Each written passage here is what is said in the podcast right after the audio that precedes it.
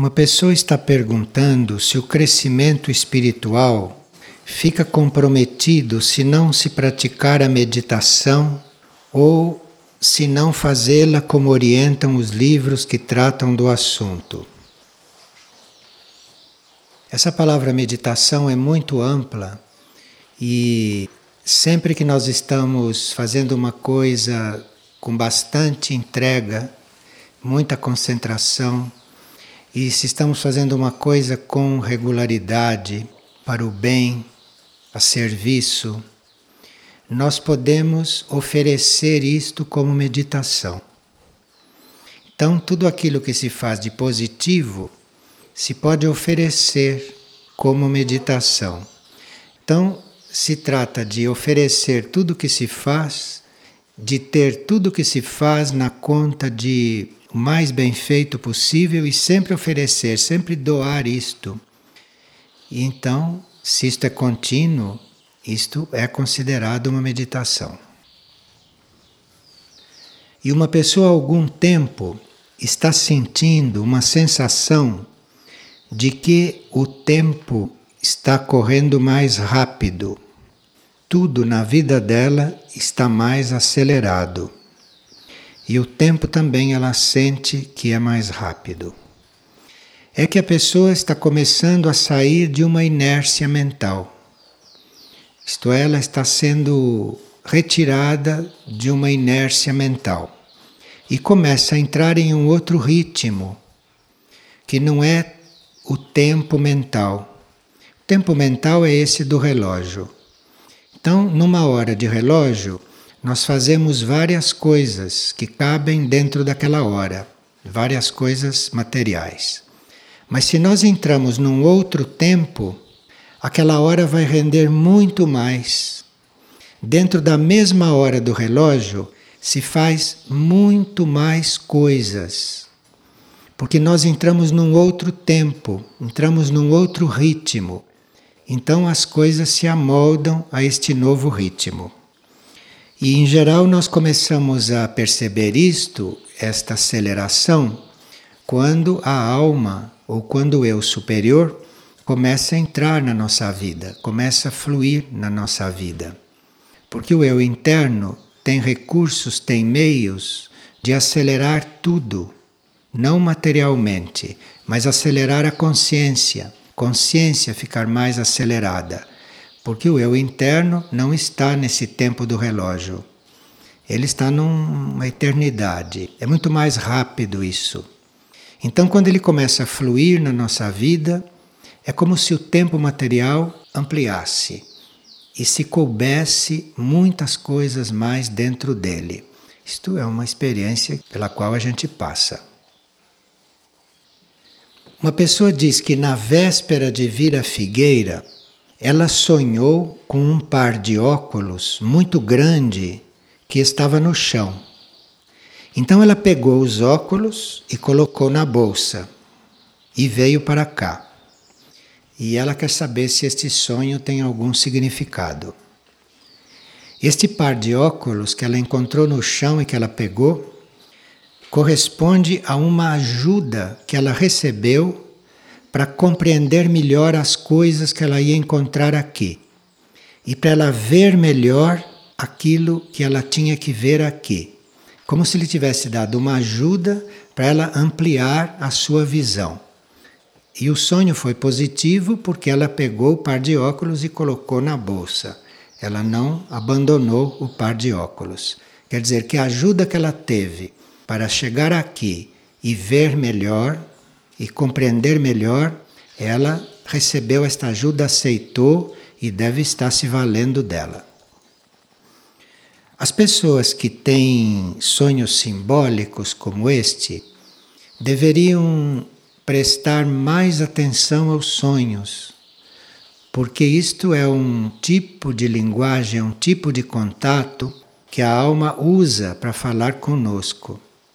Então, quem tem um sonho como este deve valorizar os próprios sonhos, prestar atenção nos próprios sonhos e, quando desperta de manhã, procurar se lembrar dos sonhos, se é que eles ficaram na memória. Se não ficaram, não tem importância.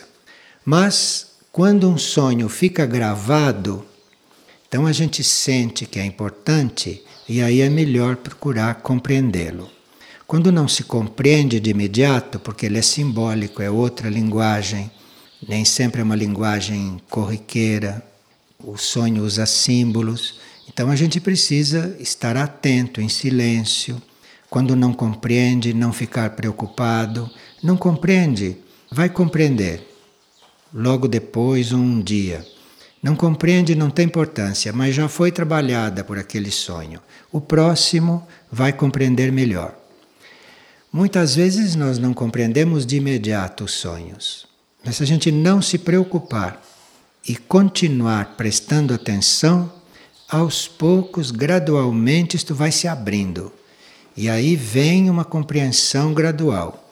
Mas precisa que a gente se dedique sem se preocupar, sem estar brigando quando não compreende. Vai compreender um outro em seguida, depois. Este é um caminho que vai se abrindo.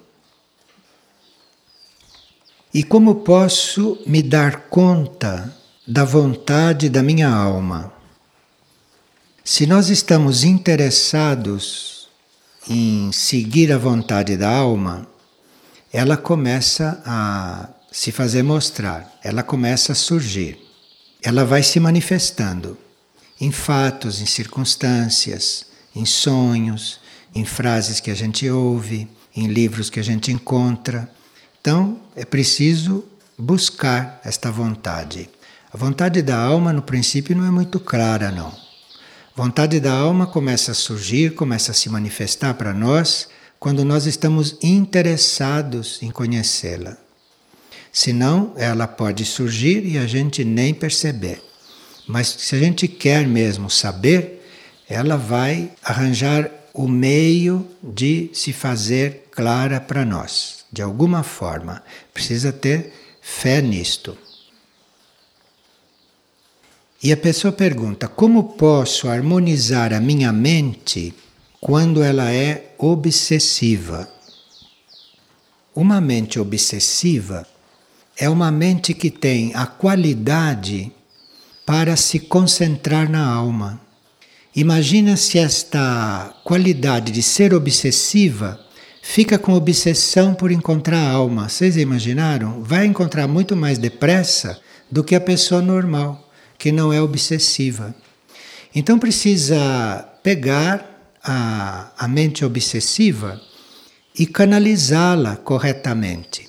Em vez de colocar a mente obsessiva em coisas normais, em coisas que normalmente não necessitam que a gente seja obsessivo, então, quem tem esta qualidade de ser obsessivo deve colocar isto na busca interior.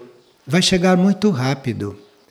Agora, muitos estarão perguntando, mas obsessão não é doença? Então isto vai ficar mais forte? Não, não vai ficar mais forte. Você canaliza a doença para o centro de cura, que é o seu centro interno. Então, obsessivamente, você fica procurando aquilo, você fica buscando, você fica concentrado obsessivamente. Então, esta é a energia para você entrar lá. Agora, à medida que for penetrando, à medida que for trabalhando, como ali é um centro de cura, esta qualidade de ser obsessiva vai sendo transformada, vai sendo curada. Então é o próprio indivíduo que se cura. Ele não deve ficar obsessionado porque tem uma mente obsessiva.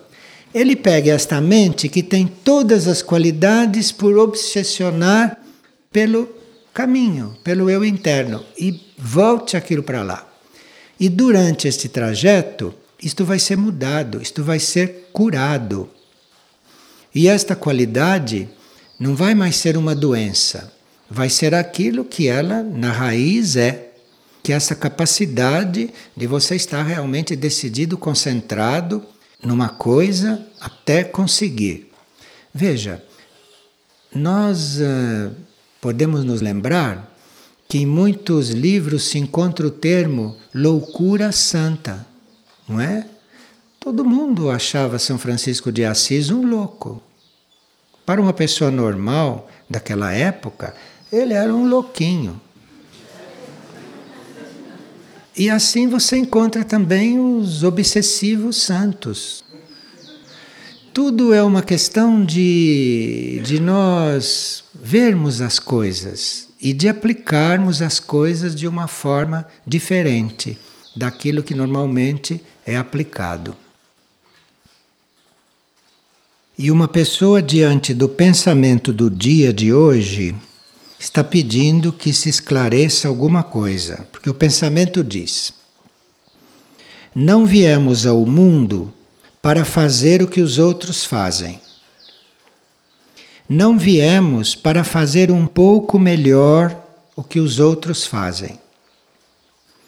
Mas viemos para fazer o que só nós podemos fazer. Então, este é um pensamento que não está só no plano material. Porque, afinal, materialmente, a gente vem no mundo para fazer o que todo mundo faz. Todo mundo faz a mesma coisa neste mundo. Então, como é que você vai fazer uma coisa diferente? Se as coisas são sempre iguais e todo mundo faz as mesmas coisas, como é que pode dizer aqui que você não veio para fazer o que os outros fazem? Todos vocês fazem chá, todos vocês fazem a mesma coisa. Então, como? O que quer dizer este pensamento? Esse pensamento não é para ser compreendido materialmente, ao pé da letra. Ele quer se referir à energia da alma que flui nas nossas ações. Então, nós podemos fazer todos a mesma coisa. Porém, se nós estivermos coligados, cada um com a sua alma, não vai mais ser a mesma coisa. Embora materialmente seja, não é mais a mesma coisa. Porque não existem duas almas iguais e, portanto, não existem na alma duas ações iguais. Porque ali não é uma questão material, da ação ser a mesma materialmente. É a questão da energia que passa ali. É a questão da qualidade, que é a qualidade da alma. Então, nós podemos todos neste momento estar escolhendo arroz. Estamos fazendo o que todo mundo faz, não é mesmo? Mas não. Se todos estiverem coligados com a alma e as almas fluindo ali, ninguém está fazendo o trabalho igual ao outro. Ninguém. Porque ali está fluindo uma energia diferente em cada um que vem da alma. Ali está fluindo uma forma de fazer inédita em cada um. Cada um tem uma forma de fazer as coisas, mas isto quando vem da alma, e isto é diferente mesmo. Isto pode até mudar a qualidade do arroz. Alguém pode estar escolhendo arroz e não está acontecendo nada, ele está só escolhendo arroz. Outro pode estar fazendo o mesmo trabalho, mas pode estar ali suscitando no arroz várias coisas com seu toque com a energia da sua alma que está passando pelas suas mãos e tocando aquele arroz. Então você não está mais fazendo o que o outro faz. E aí não tem dois escolhendo arroz igual. Porque cada alma está fluindo ali diferente, num certo grau, fazendo uma coisa, então não existe mais nenhuma ação igual à dos outros. É isso que o pensamento está querendo dizer. Então, os outros que estão citados aqui são aqueles que cumprem as suas ações mecanicamente, sem alma.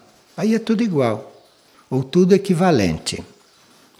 Mas, se você está conectado com a alma, você não está fazendo como os outros. Aparentemente, sim, mas a qualidade é outra, a energia é outra, o resultado é outro. Não é, portanto, a mesma ação. E uma pessoa diz que preparou um bilhete informando ao seu coordenador que ele não estava cumprindo direito as suas tarefas para com o grupo e que ele então estava muito em desespero por isso. Mas como a resposta demorou para vir, os coordenadores não responderam logo, então ele preparou uma lista das tarefas que ele achava que poderia cumprir. E quando ele terminou de fazer a lista, ele se deu conta que ele listou mais tarefas do que antes ele estava fazendo. E aí ele sentiu uma grande alegria. Bom, quem põe os pés no caminho deve se preparar para ter cada vez mais tarefas. Quem põe o pé no caminho quer dizer que está se oferecendo não só para fazer a própria parte, mas está se oferecendo para fazer a parte daqueles que não fazem, que são a maioria. Então, quando a gente entra no caminho, a gente pensa que vai ter uma tarefa, e tem mesmo, cada um tem a sua tarefa. Acontece que a gente logo vê qual é a própria tarefa e depois a tarefa de quem não cumpre começa a ser dividida por aqueles que estão no caminho. Então a lista aumenta, a lista vai aumentando.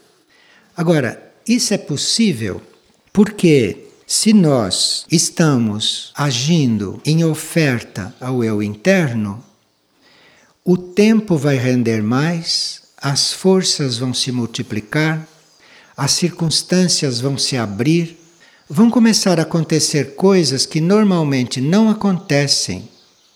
Então, nós que normalmente podemos cumprir uma ou duas ou três tarefas, se mudamos de atitude, de comportamento, se temos mais aceitação e criamos menos dificuldades, nós vamos perceber que não só nossa capacidade aumenta, como as tarefas vão aumentar muito também, e tudo vai acontecer em tempo e hora, tudo vai acontecer em tempo certo.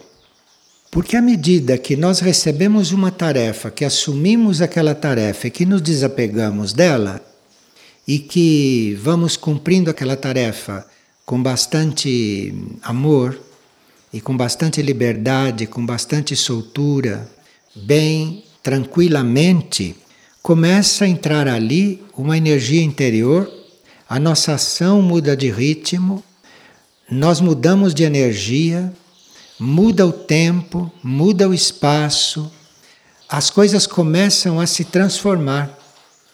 Então começa a dar tempo para coisas que antes não dava. Isto precisa experimentar, isto precisa começar a entrar. Agora, se o eu interno vai fluir nestas tarefas terrestres, claro que se ele vai fluir aqui, é óbvio que isto tem que se transformar num serviço. E o primeiro serviço que se vai prestar é começar a fazer as tarefas daqueles que não fazem, daqueles que não cumprem, porque são todas necessárias. O planeta precisa o planeta necessita cumprir um plano. Então, se o eu interior começa a fluir na tarefa, é justamente para ampliar este campo de ação. Então, quem põe o pé no caminho e começa a servir, não espere ter cada vez menos tarefas, mas o contrário. Só que esse ter cada vez mais tarefas não cansa, não deixa doente, não, não dificulta. Isto vai sendo resolvido, isto vai acontecendo à medida que nós vamos assumindo, à medida que as coisas vão acontecendo. Isto é um outro ritmo. É o ritmo do eu interno fluindo nas tarefas. É outro ritmo isto. Agora, aqui precisa fazer a ressalva que as tarefas não é só questão de quantidade. Há muitas tarefas a serem feitas porque a maioria da humanidade não as assume. Estou falando de tarefas evolutivas, dentro do plano evolutivo. Porque de outras tarefas eles assumem logo, tanto assim que não tem tempo para nada. Estou falando de tarefas no plano evolutivo. Então, isto, quando é distribuído, isto não é uma questão de quantidade, mas é uma questão de qualidade, principalmente. Agora, é claro que se você aprende a fazer as coisas com qualidade, aos poucos o plano vai colocando mais quantidade, como se ia dizendo. E isto não exclui nunca a qualidade, porque isto é regulado. Se isto não foi buscado por ansiedade, se isto não foi buscado pela personalidade que tem necessidade de fazer tarefas, de estar ocupado, mas se isto veio bem simplesmente, se isto veio naturalmente, ou se isto veio espiritualmente trazido pelo plano, a quantidade não assusta ninguém, porque estas coisas têm um outro processo. Aqui entra uma outra energia que não tem nada a ver com a economia da energia aqui no plano físico. Não tem nada a ver com o tempo do relógio, não tem nada a ver com o espaço que a gente dispõe, não tem nada a ver com as forças físicas que a gente tem, tem nada a ver com isto. Isto é uma questão de sintonia e aquela sintonia vai trazer todas as condições para a tarefa ser cumprida e, eventualmente, para nós estarmos disponíveis para suprir aquilo que não está sendo suprido através dos demais. Quando nós estamos nesse processo, estamos vendo que as coisas estão aumentando e que tudo está saindo bem, isso está fazendo um processo profundo em nós.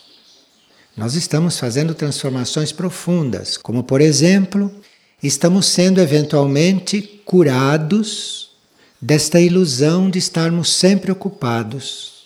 Não tem gente que tem a ilusão de estar sempre ocupada? Agora não tenho tempo. Isso é uma das maiores ilusões mundiais. A ilusão de estar ocupado. É ilusão mundial isto. Você está ocupado se você não está com a energia da alma fluindo no que você está fazendo.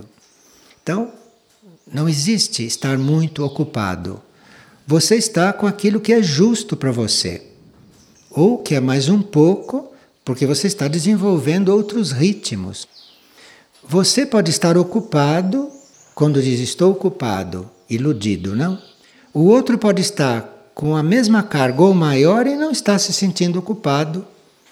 Ele está empenhado ali, mas está disponível para as outras coisas. Ele não está ocupado, ele não está alheio às outras coisas. Nós temos que nos libertar destas ilusões porque senão não, nunca ficamos conhecendo a nossa ação em diferentes planos. Então, nós podemos estar com o horário aqui preenchido. Isso não quer dizer que a gente esteja ocupado, porque ali pode entrar coisas que não estão naquele horário, que não estavam previstas naquele horário. Mas se nós estamos flexíveis, se a nossa energia pode fluir um pouco mais, se pelo, por aqueles minutos, aqueles segundos, aquelas horas a energia puder entrar, você vai fazer muito mais do que aquilo que foi programado. Mas isto é a energia que faz isto. É a maneira como isto é realizado. Então, esta ilusão de estar ocupado é a ilusão de quem está preso aqui no esquema material das coisas. Como a ilusão de não ter tempo, a ilusão de não ter tempo para nada é outra ilusão, porque você pode estar ocupando um tempo material com uma coisa e num outro plano, num outro nível, num outro tempo, pode estar acontecendo outra. Uma coisa que está se desenvolvendo aqui dentro deste tempo pode estar tendo desdobramentos em outros tipos de tempo, dentro de você e dentro do outro. Então, não ter tempo, como não ter tempo? Eu posso não ter aqui mais que uma hora para fazer esta partilha. Porque daqui uma hora pode ter outra coisa já marcada. Mas eu não sou escravo deste tempo. Nessa hora que eu disponho, pode acontecer coisas que normalmente aconteceriam em várias horas. O tempo não, não influi aqui. Então, dizer, eu não tenho tempo, eu só tenho uma hora. Isto é uma ilusão? Porque nessa hora pode acontecer o que não acontece em um mês. Pode acontecer o que não acontece em um ano, em uma hora. Então, nós teríamos que nos libertar desta ilusão ilusão de estar ocupado, ilusão de não ter tempo, porque senão começamos a restringir, restringir um campo, um campo energético, começamos a cercear o fluir da energia, porque é a energia que faz as coisas, não somos nós. É a energia que cria, é a energia que manifesta, é a energia que desce e realiza. Nós somos canais. Então, Se nós somos canais para canalizar uma energia durante uma hora, uma certa quantidade, isso é uma limitação nossa, não da energia. Porque se nós não tivermos limitados, naquela hora desce muito mais energia. A energia vai trabalhar, vai criar muito mais naquela mesma hora. Não é uma questão material, do tempo material, é uma questão da energia que se passa, da energia que consegue penetrar e que consegue fluir. Então, esta ilusão de estar ocupado e de não ter tempo é realmente estar escravo do relógio, da mente, dos programas, dos ritmos alheios, porque os ritmos alheios podem ser diferentes. E uma pessoa pergunta: como será a próxima raça humana? E como será o planeta? A próxima raça humana estará muito mais próxima à luz e à sabedoria da alma do que esta raça. E a próxima raça humana estará muito mais coligada com a mônada, com o espírito, do que esta raça. Isto faz uma diferença enorme na raça humana. Então, a próxima raça estará mais coligada com a alma do que esta, e mais coligada com a mônada do que esta. Portanto, a próxima raça terá mais luz, terá mais sabedoria, saberá lidar diferentemente com as coisas, muito diferente de como esta raça atual lida.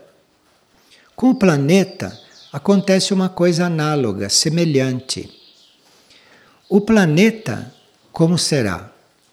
Ele estará muito mais próximo, ele estará muito mais receptivo à luz solar. A luz solar para o planeta representa para nós a luz da alma. Então, nós seremos mais evoluídos quando a luz da alma fluir sobre nós. O planeta será mais evoluído quando a luz solar, a luz interior solar, fluir mais sobre ele. Então, estamos passando por um processo análogo. E nós teremos mais luz quando a luz da mônada fluir sobre nós, que a luz da mônada é mais forte do que a luz da alma. Então, esta humanidade será outra. E o planeta será outro quando aquilo que corresponde à luz espiritual do Sol estiver fluindo mais sobre ele. Então, para o planeta, a alma é o Sol. E para o planeta, a mônada é o centro do Sol, é o Sol espiritual. Então, quando isto fluir mais sobre o planeta, será um outro planeta. E para a humanidade, a alma e a mônada correspondem a esta luz maior. Então, aí será realmente outra humanidade. E por ter despertado nesta luz, e pela humanidade ter expandido esta luz em si, ela poderá estar mais afinada com a hierarquia. Então, em vez de fazer as coisas que ela faz e do jeito que ela faz, que a maioria destas coisas não estão em um plano evolutivo, a partir deste momento, quando esta humanidade estiver na luz da alma e na luz da mônada, tudo que ela fizer vai estar no plano evolutivo.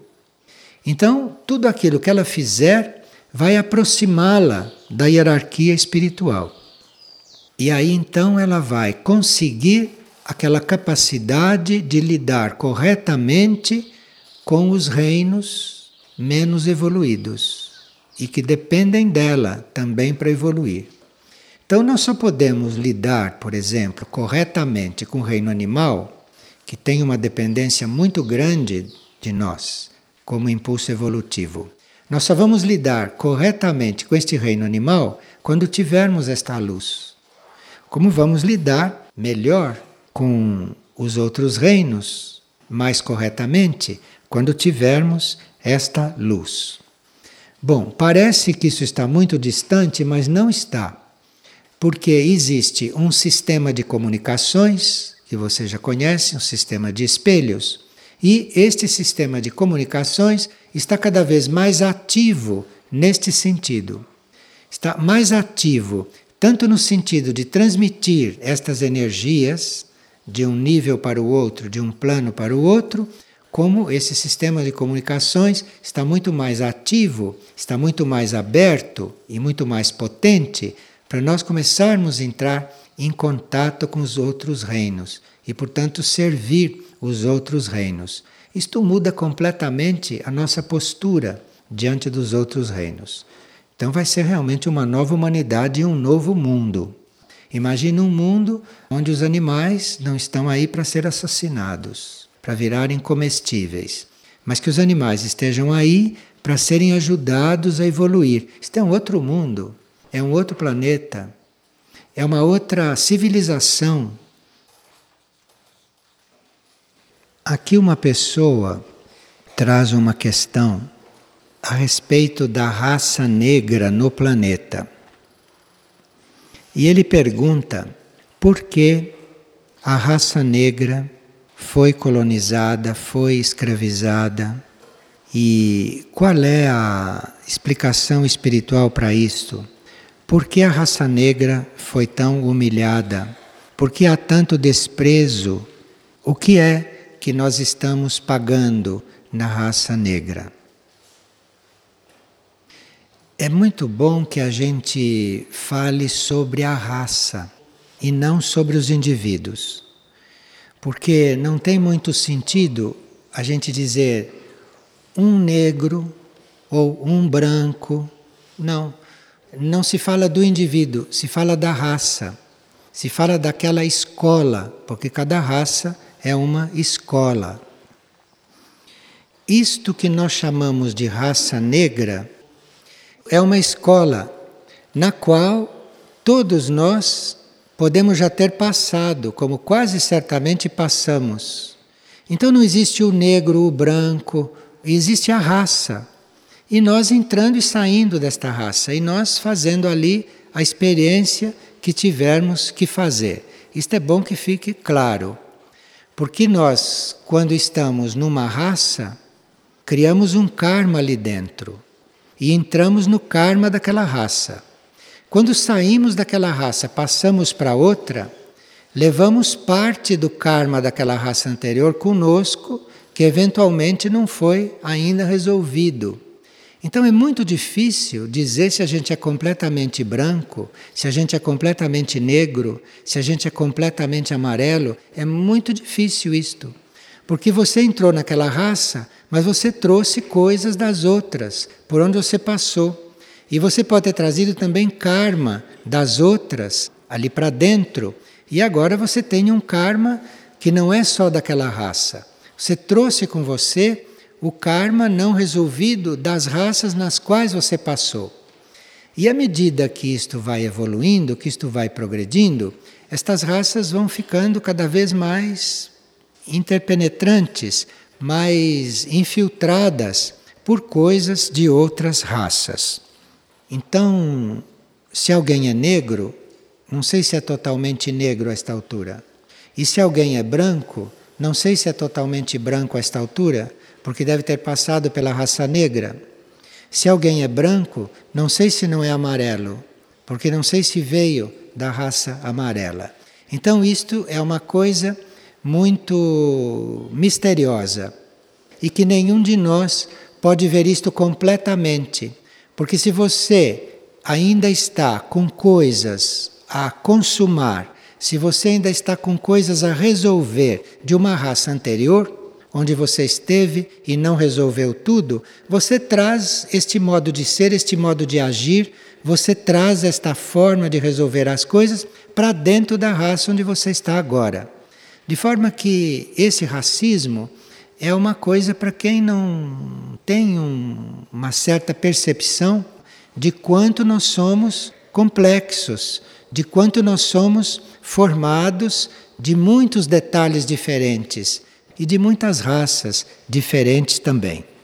Agora, do ponto de vista kármico, a raça negra tem um ponto muito especial e um pouco diferente da branca, da amarela, das que vieram depois.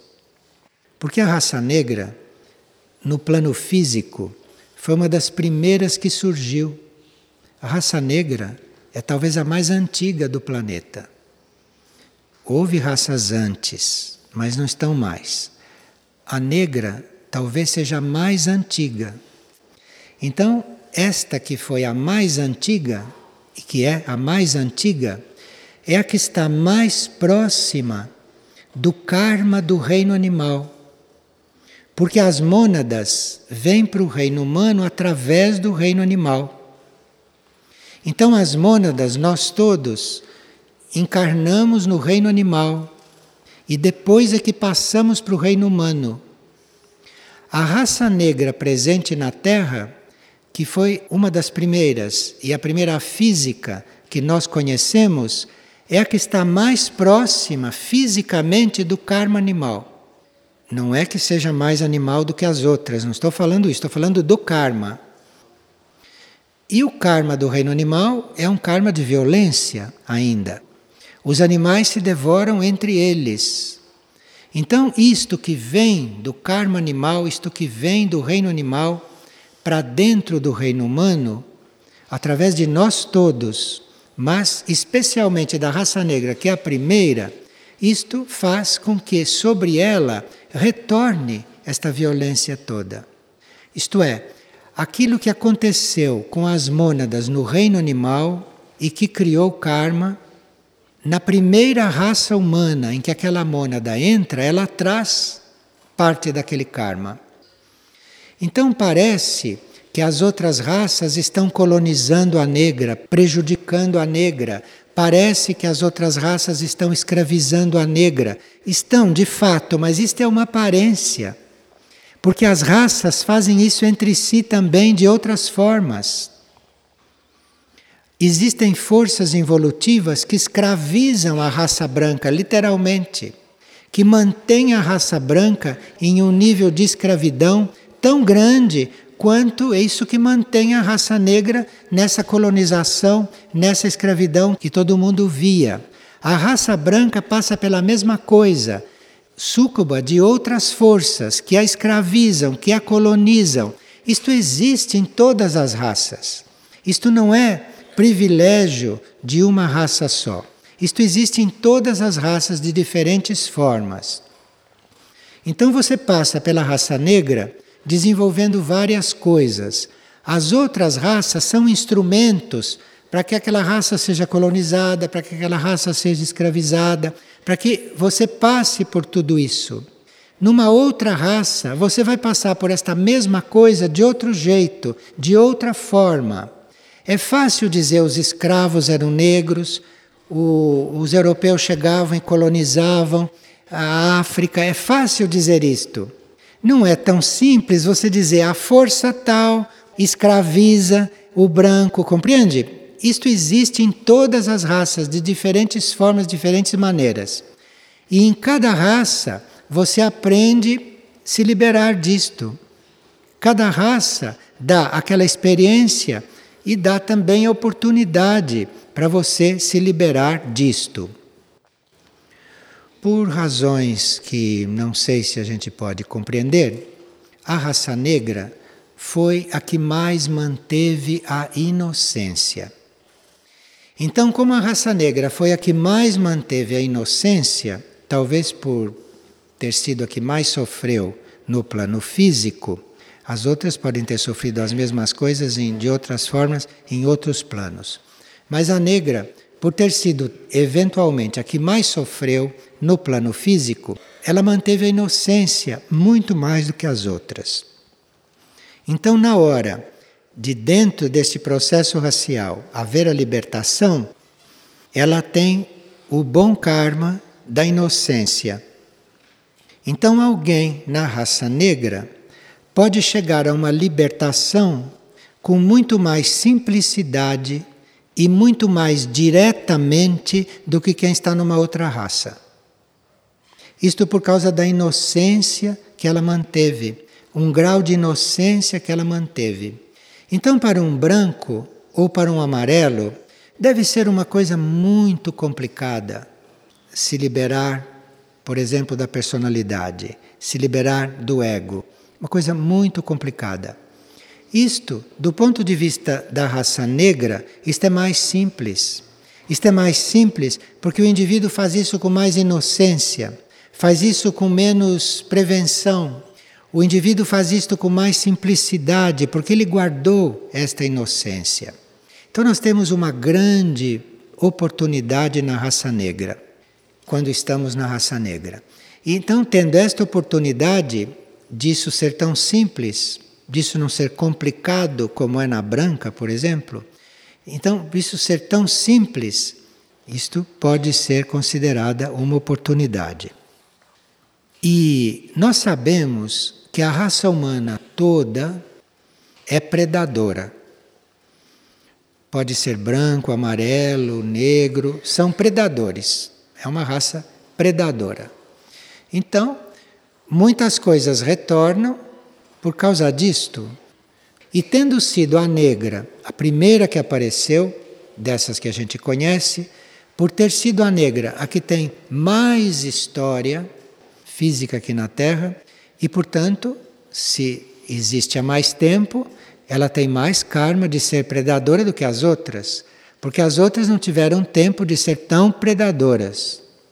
E isto se dá muito no relacionamento das raças humanas com os animais. Quando você pensa que a raça humana vive de comer animais assassinados, a raça que começou antes tem mais karma neste campo.